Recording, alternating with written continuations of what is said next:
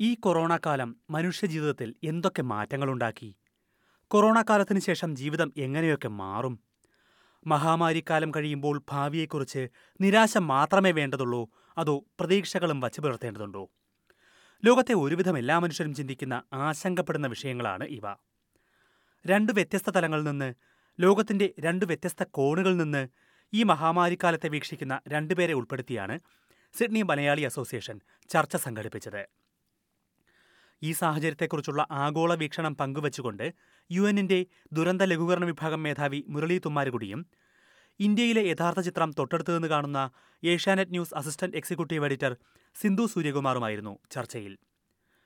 Covid കാലം ഈ ലോകത്ത് എന്തൊക്കെ മാറ്റങ്ങളാണ് വരുത്തിയതെന്നും കോവിഡ് കാലത്തിന് ശേഷം എങ്ങനെയൊക്കെ മാറുമെന്നുമുള്ള നിരീക്ഷണങ്ങളായിരുന്നു ഇരുവരും പങ്കുവച്ചത്. ലോകത്ത് മൂന്ന് ബില്യൺ ആളുകളാണ് തൊഴിലെടുക്കുന്നത് എന്നാണ് പറയുന്നത്. അതിൽ പകുതി ആളുകളുടെ തൊഴിൽ. One five point five billion ആളുകളുടെ തൊഴിലിനെ അത് ബാധിച്ചു. ഹൺഡ്രഡ്സ് ഓഫ് മില്യൺസ് ആളുകൾക്ക് തൊഴിൽ ഇല്ലാതെയായി. ലോകത്തിലെ വൺ പോയിന്റ് സെവൻ ബില്യൺ കുട്ടികളുടെ വിദ്യാഭ്യാസത്തെ അത് ബാധിച്ചു.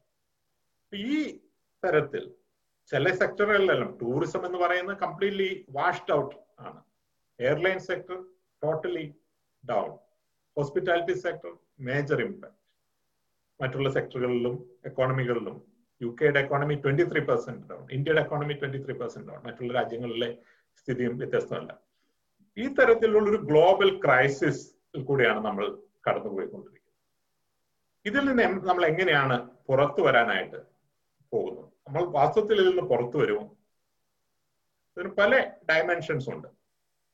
ഒന്നാമത്തേത് കഴിഞ്ഞ ഫെബ്രുവരിയിൽ ലോകം എങ്ങനെയായിരുന്നു? ഏതാണ്ട് നിയർ നോർമലായി ഫങ്ഷൻ ചെയ്യുന്നു. ഇറ്റലിയിൽ കുറച്ച് കേസുകളുണ്ട് ചൈനയിൽ കേസുകളുണ്ടായി എന്നുള്ള ആ തരത്തിലേക്ക് ഒരു നാടകീയമായ തിരിച്ചുവരവ് പെട്ടെന്ന് ഉണ്ടാകാൻ പോകുന്നില്ല. ഈ കൊറോണ കുറച്ച് നാൾ നമ്മളുടെ കൂടെ ഉണ്ടാകും. അതിന് വാക്സിൻ നവംബറിൽ വരും റഷ്യയിൽ വന്നു ഡിസംബറിൽ വരും മാർച്ചിൽ വരും എന്നെല്ലാം നമ്മൾ പറയുന്നു കേൾക്കുന്നൊക്കെ ഉണ്ട്. ഇതിലൊന്നും വലിയ പ്രതീക്ഷ വയ്ക്കാതിരിക്കുന്നതാണ് നല്ലത്. ഈ കൊറോണ കുറച്ചു കാലം നമ്മളുടെ കൂടെ ഉണ്ടാകും.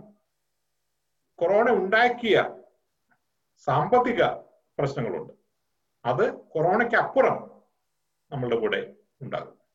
പക്ഷെ ഇവിടെ ഒരു നല്ല കാര്യമുണ്ട്. സാധാരണഗതിയിൽ ഒരു യുദ്ധമോ ദുരന്തമോ നടന്നാൽ ഭൗതികമായ വലിയ നഷ്ടങ്ങൾ ഉണ്ടാകാറുണ്ട്. ഉദാഹരണത്തിന് കെട്ടിടങ്ങൾ പൊളിഞ്ഞു വീഴും പാലങ്ങൾ ഇല്ലാതെയാവും വിമാനങ്ങൾ നഷ്ടപ്പെടും ആശുപത്രികൾക്ക് നാശമുണ്ടാകും. പക്ഷെ കൊറോണ ഇതൊന്നും ചെയ്തിട്ടില്ല.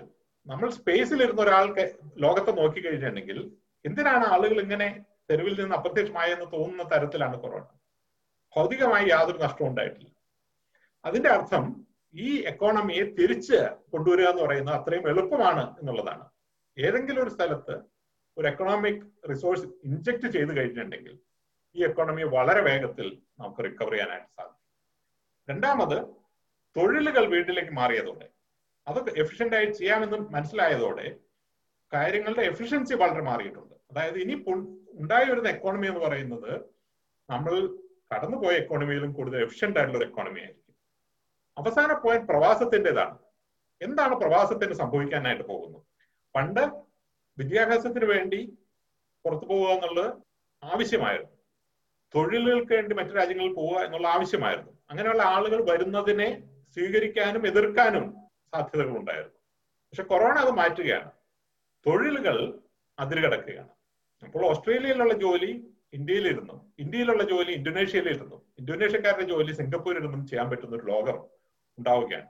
ആ അർത്ഥത്തിൽ ഈ ആളുകൾ മൊത്തമായി കടന്നു വരുന്നു പോകുന്നു എന്നുള്ള തരത്തിലുള്ള പേടികൾ മാറുകയും ഒരു ജോലി എവിടെയാണോ ഏറ്റവും എഫിഷ്യന്റ് ആയിട്ട് ചെയ്യാൻ പറ്റുന്നത് അവിടെ ചെയ്യുന്ന ഒരു ലോകം ഉണ്ടാകുകയും ചെയ്യുമ്പോൾ ആളുകൾ തമ്മിലുള്ള പരസ്പര വിശ്വാസവും എക്കോണമി തമ്മിലുള്ള പരസ്പരം കോമ്പിനേഷൻ കൂടാൻ പോവുകയാണ്. ഇപ്പോഴും കേരളത്തിലെ ഒരു സമ്പദ് വ്യവസ്ഥ എന്ന് പറയുന്നത് വളരെയധികം ബുദ്ധിമുട്ടിലാണ്.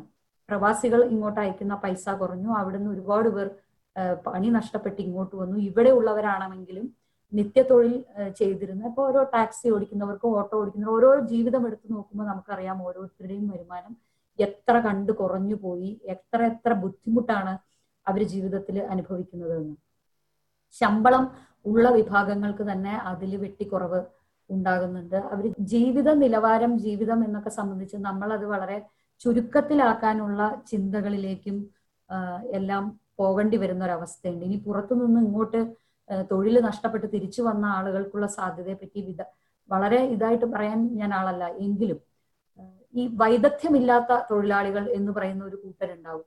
അവരെന്ത് ചെയ്യും എന്നുള്ളത് വളരെ പ്രധാനമാണ്. എല്ലാവർക്കും ഇവിടെ നിക്ഷേപ സാധ്യതകൾ നിക്ഷേപിക്കാനുള്ള അവസരങ്ങൾ ഉണ്ടാകും. പക്ഷെ എല്ലാവർക്കും അതിനുള്ള കപ്പാസിറ്റി ഉണ്ടാവില്ല. എല്ലാവരും നിക്ഷേപകരൊന്നും ആവണം എന്നില്ല അപ്പൊ അങ്ങനെയുള്ള ആളുകൾ സാധാരണ ഗതിയിൽ ചെറിയ ചെറിയ ജോലികൾ ചെയ്തു പോന്നിരുന്ന ആളുകൾ അതത് രാജ്യങ്ങളിൽ അവരവരുടെ പൗരർക്ക് മാത്രമായിട്ട് ജോലി അവസരങ്ങൾ ചുരുങ്ങുമ്പോൾ ഇവിടെ നിന്ന് മൈഗ്രേറ്റ് ചെയ്തു പോയ ആളുകൾ തിരിച്ചു വരേണ്ടി വരുമ്പോൾ നമ്മുടെ നാട്ടിൽ അവർക്കുള്ള തൊഴിലവസരം എന്താണ് എന്നുള്ളതിനെ പറ്റി ഗൗരവമായ ചർച്ചകളിലേക്ക് നമ്മൾ ചർച്ചകളല്ല നടപടികളിലേക്ക് കടക്കേണ്ട സമയം കഴിഞ്ഞു എന്നാണ് എനിക്ക് തോന്നുന്നത്. പിന്നെ ഈ വർക്ക് ഫ്രം ഹോം കൊണ്ടുവന്ന മാറ്റങ്ങൾ. ഒരുപക്ഷെ സ്ത്രീകളാണ് അത് ഏറ്റവും കൂടുതൽ അതിന്റെ വ്യത്യാസം അനുഭവിക്കുന്നുണ്ടാവുക. ജോലിയിൽ വലിയ വ്യത്യാസമൊന്നും വന്നിട്ടുണ്ടാവില്ല. വീടും ഓഫീസും. പക്ഷെ ആ യാത്രാ സമയമെങ്കിലും അവർക്ക് ലാഭിക്കാൻ കഴിഞ്ഞു എന്നൊരാശ്വാസം ഉണ്ട് അതിന്റെ ഒരു നെഗറ്റീവ് സൈഡ് നോക്കിക്കഴിഞ്ഞാൽ വനിതാ കമ്മീഷനിൽ പരാതി കൂടിയിട്ടുണ്ട്. സ്ത്രീകൾ അനുഭവിക്കുന്ന ബുദ്ധിമുട്ടുകളെ പറ്റി. പലർക്കും പുറത്തിറങ്ങി ജോലിക്ക് പോവുക എന്നുള്ളത് ഒരു ആശ്വാസമായിരുന്നു. വീട്ടിലെ ശ്വാസം മുട്ടലിൽ അതില്ലാതായി എന്നുള്ളൊരു അതർ സൈഡ് കൂടി ഇതിനുണ്ട്. ഈ ഈ കൊറോണ കാലത്ത് കേരളത്തിൽ ഞാൻ ഏറ്റവും ശ്രദ്ധിച്ച ഒരു കാര്യം എന്ന് വെച്ച് കഴിഞ്ഞാൽ ഈ മാനസിക പ്രശ്നങ്ങൾ നമ്മൾ അഡ്രസ്സ് ചെയ്യുന്നത് എങ്ങനെ എന്നുള്ളതാണ്. ഇപ്പം കുട്ടികളുടെ ആത്മഹത്യ കൂടി. അത് സർക്കാർ ഇടപെട്ട് അത് പഠിക്കാനും പരിഹാരം കാണാനും പ്രത്യേക സമിതി വെക്കുന്ന ഒരു സാഹചര്യം കേരളത്തിൽ ഉണ്ടായിരുന്നു. അതുപോലെ തന്നെയാണ് ഈ വയസ്സായ ആളുകളുടെ കാര്യം. അങ്ങനെ ഒരുപാട് മാറ്റങ്ങൾ ഈ ഈ കോവിഡ് കാലം കൊണ്ടുവരുന്നുണ്ട്. അതിൽ ഈ കോവിഡ് കാലത്ത് ഒരു പോസിറ്റീവ് സൈഡായിട്ട് എനിക്ക് തോന്നിയിട്ടുള്ളത് ഈ കല്യാണം തുടങ്ങിയ പരിപാടികളൊക്കെ വലിയൊരു ഉത്സവം എന്നുള്ളതിൽ നിന്നൊന്ന് കുറഞ്ഞു. മനുഷ്യർക്ക് മനസ്സിലായി. അമ്പത് പേരും നൂറ് പേരും ഉണ്ടെങ്കിലും രണ്ടുപേർക്ക് കല്യാണം കഴിച്ച് ജീവിക്കാം. ഇവരാരും ഇല്ലെങ്കിലും കുഴപ്പമൊന്നുമില്ല. വേറൊരു കാര്യം എന്ന് വെച്ച് കഴിഞ്ഞാൽ മൂന്നാൽ മാസം പള്ളി അമ്പലവും എല്ലാം അടച്ചിട്ടു. ആരുടെയും വിശ്വാസവും പോയില്ല. എല്ലാ ഭക്തിയുള്ളവർക്കൊക്കെ ഭക്തിയുണ്ട്. ദൈവത്തെ വിചാരിക്കുന്നവരൊക്കെ ദൈവത്തെ വിചാരിക്കുന്നുണ്ട്. ആ റെസ്ട്രിക്ഷൻസ് ഒക്കെ കഴിയുമ്പം പോകാൻ പറ്റുന്ന ഇത് പാലിച്ച ആളുകൾ പോവുകയും ചെയ്യും. പക്ഷെ ഇതൊന്നും ഇല്ലെങ്കിലും അതായത് ഈ പള്ളി അമ്പലം ഈ കെട്ടിടം അതിനകത്തിരിക്കുന്ന പൗരോഹിത്യം എന്നതൊന്നും ഇല്ലെങ്കിൽ പോലും മനുഷ്യന് ദൈവവിശ്വാസം വേണ്ടവർക്ക് സാധ്യമാണ് എന്നുള്ളൊരു സത്യം കൂടി ഈ കോവിഡ് കാലം തെളിയിച്ചു തന്നിട്ടുണ്ട്. അത് എത്ര പേര് അത് അംഗീകരിക്കും എന്ന് എനിക്കറിയില്ല ഇഷ്ടപ്പെടും എന്ന് എനിക്കറിയില്ല ഒരുപാട് മാറ്റങ്ങൾ കോവിഡ് കാലം ചിന്തകളിൽ കൊണ്ടുവരുന്നുണ്ട് ജീവിതത്തിലും കൊണ്ടുവരുന്നുണ്ട്. ഇത് പക്ഷേ കോവിഡ് കഴിഞ്ഞ് അല്ലെങ്കിൽ വാക്സിൻ കണ്ടെത്തി കോവിഡ് ഒരു രോഗമല്ല എന്ന് നമുക്ക് മനസ്സിലാവുമ്പോൾ പഴയപടി ആകാതിരുന്നാൽ മതി. ഓൺലൈൻ ചർച്ചയായതിനാൽ സിഡ്നിയിലെ മലയാളികൾ മാത്രമല്ല ലോകത്തിന്റെ പല ഭാഗത്തുമുള്ള മലയാളികൾ ഇത് കാണാനായി ഉണ്ടായിരുന്നു. കോവിഡ് കാലത്തിന് ശേഷം രാജ്യാന്തര യാത്രകൾ എപ്പോൾ പഴയതുപോലെയാകും എന്ന സംശയം ഭൂരിഭാഗം പേർക്കുമുള്ളതാണ്. എന്നാൽ ഇക്കാര്യത്തിൽ ഇപ്പോൾ വലിയ പ്രതീക്ഷകളല്ല ഉള്ളതെന്ന് മുരളി തൊമ്മാർ കൂടി ചൂണ്ടിക്കാട്ടി. യൂറോപ്പിൽ കേസുകൾ വളരെ ഉണ്ടായിട്ട് പോലും വിമാന സർവീസുകൾ പുനഃസ്ഥാപിച്ചിട്ടുണ്ട്. ഏത് രാജ്യത്ത് വേണമെങ്കിലും ഏത് രാജ്യത്തേക്ക് പോകാനുള്ളൊരു സംവിധാനം ഇപ്പോഴുണ്ട്. ഇന്ത്യയിൽ തന്നെ പല സംസ്ഥാനങ്ങൾ തമ്മിൽ അതുപോലെ ആയല്ലോ. ആ അർത്ഥത്തിൽ ഒരു സർട്ടൻ ഡിഗ്രി ഓഫ് നോർമൽസി ഒരു ന്യൂ നോർമൽസി ഉണ്ടായിട്ടുണ്ട്. തൽക്കാലമെങ്കിലും നമുക്കതേ പ്രതീക്ഷിക്കാൻ പറ്റുള്ളൂ.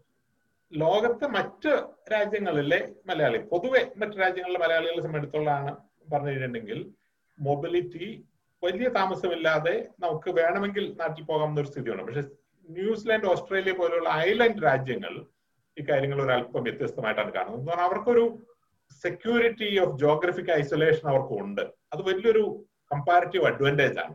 ഇന്ത്യ ചുരുങ്ങിയതൊന്ന് പീക്ക് എങ്കിലും ചെയ്താലുണ്ടെങ്കിൽ മാത്രമേ ഇന്ത്യയുടെ കാര്യത്തിൽ ലോക ഒരു അല്പം റിലാക്സേഷന് കരുതുള്ളൂ.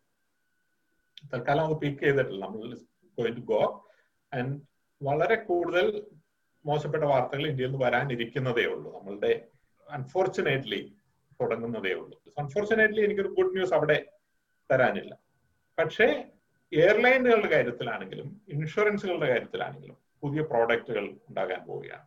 You will be able to travel and you will be able to buy a corona insurance you go something happens look after your quarantine your hospital expenditure your repatriation for example എയർലൈനുകളുടെ കാര്യത്തിലാണെങ്കിലും ഇപ്പൊ നിങ്ങളുടെ എയർലൈനിൽ ticket എടുക്കുമ്പോൾ automatically added that you if you have a problem you will your quarantine will be taken care you will be brought back ആ തരത്തിലുള്ള ഒരു economic ഇൻസ്ട്രുമെന്റിൽ കൂടി തൽക്കാലമെങ്കിലും നമുക്ക് ഇതിനെ പ്രതീക്ഷിക്കാനായിട്ട് പറ്റുള്ളൂ. ഓൾറെഡി ഇപ്പൊ സൈപ്രസിലൊക്കെ അങ്ങനെയുള്ള ചില പ്രോഡക്റ്റുകൾ വന്നു കഴിഞ്ഞു.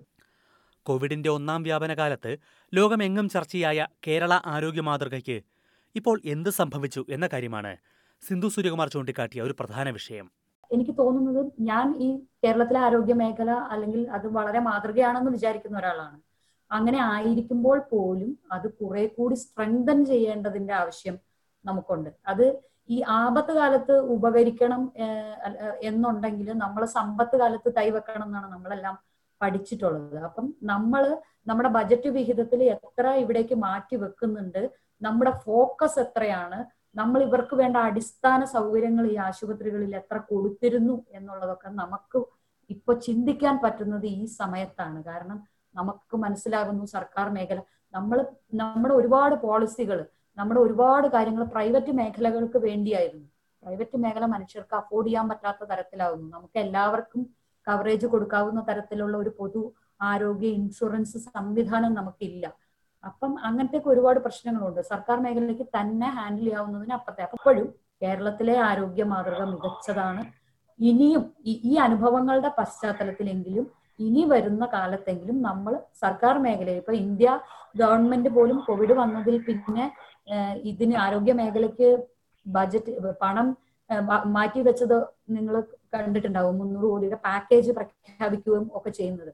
നമ്മളത് നേരത്തെ ചെയ്യേണ്ടതായിരുന്നു. ഇനിയാണെങ്കിലും അത് ചെയ്യാനുള്ള അവസരം ഇത് തുറന്നു തന്നിട്ടുണ്ട്.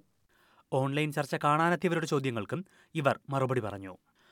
കോവിഡ് കാലത്തിനപ്പുറം ലോകവും ഒപ്പം മലയാളികളും എങ്ങനെയൊക്കെ മാറുമെന്നതിനെ എങ്ങനെയൊക്കെ മാറണമെന്നതിന് ദിശാബോധം നൽകാനുള്ള ചെറിയൊരു ചുവടുവയ്പ് എന്ന സന്ദേശവുമായാണ് സിഡ്നി മലയാളി അസോസിയേഷന്റെ ഈ ചർച്ച പൂർത്തിയായത്.